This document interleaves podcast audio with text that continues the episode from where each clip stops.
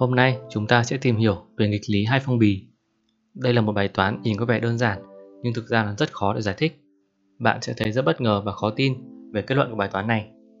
Giả sử tôi đưa cho bạn hai phong bì được dán kín và bạn được phép lựa chọn một trong hai. Biết rằng một phong bì có chứa số tiền gấp đôi phong bì còn lại. Ở đây chúng ta không thể biết phong bì nào có nhiều tiền hơn. Vì vậy, có xác suất 50-50 là phong bì bạn chọn sẽ có số tiền cao hơn.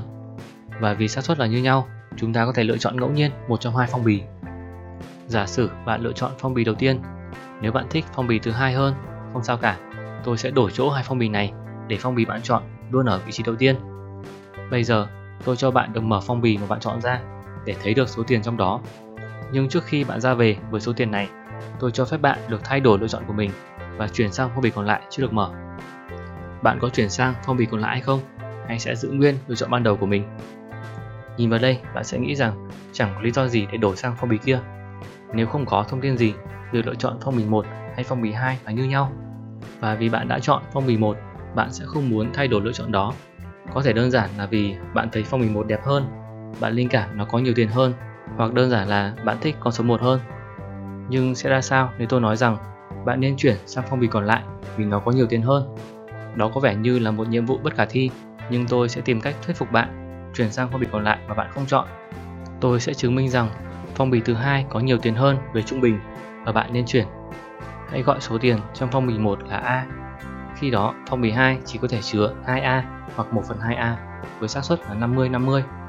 Có 50% khả năng phong bì thứ hai chứa nhiều tiền hơn với giá trị là 2A. 50% khả năng còn lại nó có ít tiền hơn với giá trị là A/2.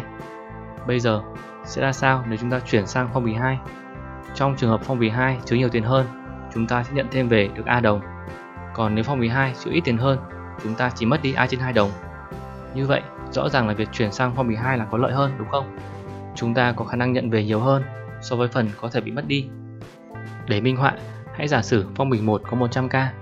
Khi đó, phong bì 2 có thể chứa 200k hoặc 50k với xác suất là 50-50.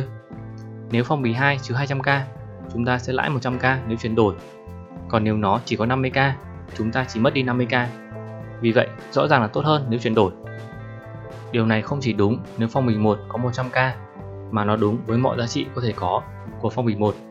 Phong bì 1 có thể chứa 1 triệu, 2 triệu hoặc 10 triệu, nên điều này đúng với mọi giá trị của A.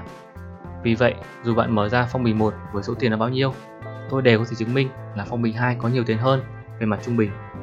Để chứng minh bằng toán học, chúng ta sẽ tính toán giá trị kỳ vọng của phong bì 2. Giá trị kỳ vọng là một khái niệm trong xác suất để chỉ giá trị trung bình có thể đạt được của phong bì 2. Nó bằng với 50% nhân 2A cộng 50% nhân A/2. Chúng ta tính tổng của xác suất nhân với giá trị có thể đạt được. Giá trị này bằng với A cộng 0,25A bằng 1,25A và nó lớn hơn A. Như vậy, giá trị kỳ vọng của phong bì 2 là lớn hơn phong bì 1, thể hiện là về mặt trung bình nó có nhiều tiền hơn so với phong bì 1. Nhìn vào đây, rõ ràng đó là một món hời và chúng ta nên chuyển đổi, đúng không? Nhưng điều này trái ngược lại với kết luận ban đầu của chúng ta là lựa chọn phong bì nào cũng giống nhau mà thôi. Điều này tạo ra một nghịch lý. Tại sao hai phong bì có khả năng như nhau chứa nhiều tiền hơn, nhưng tôi lại chứng minh được rằng phong bì 2 là tốt hơn? Từ đó chắc chắn phải có một sai lầm trong lập luận của tôi, mặc dù nó có vẻ rất thuyết phục. Hãy dừng video lại và thử suy nghĩ xem có điều gì sai trong lập luận này. Sau đó chúng ta sẽ cùng thảo luận về đáp án. Ok, hãy đi vào lý giải nghịch lý này. Trước hết, bạn có bị thuyết phục bởi lập luận của tôi hay không? Nếu bạn bị thuyết phục và tin rằng thực sự phong bì 2 là tốt hơn và bạn đồng ý chuyển, tôi sẽ cho bạn một lựa chọn nữa. Tôi sẽ tiếp tục cho bạn quyền được đổi về lựa chọn ban đầu của mình. Với một lập luận tương tự, tôi có thể chứng minh bây giờ phong bì 1 lại có nhiều tiền hơn phong bì 2. Cứ như thế, mỗi lần bạn thay đổi lựa chọn, số tiền kỳ vọng sẽ tiếp tục tăng lên. Vì vậy, nếu bạn đủ kiên nhẫn đổi qua đổi lại các phong bì, chẳng mấy chốc bạn sẽ thành một tỷ phú. Tất nhiên là chúng ta không thể làm tỷ phú chỉ bằng cách đổi phong bì. Vậy lập luận đã sai ở đâu? Lập luận bị sai vì nó không cố định tổng giá trị của hai phong bì. Chúng ta thấy rằng trường hợp đầu tiên tổng giá trị là 3A, trong khi trường hợp thứ hai tổng giá trị là 3A/2, là hai con số khác nhau. Cách làm đúng là cần cố định tổng giá trị của hai phong bì. Giả sử tổng giá trị hai phong bì là 3x, trong đó một phong bì chứa x và một phong bì chứa 2x. Nếu phong bì 1 chứa x, khi đó nếu bạn chuyển sang phong bì 2, bạn sẽ nhận thêm được x.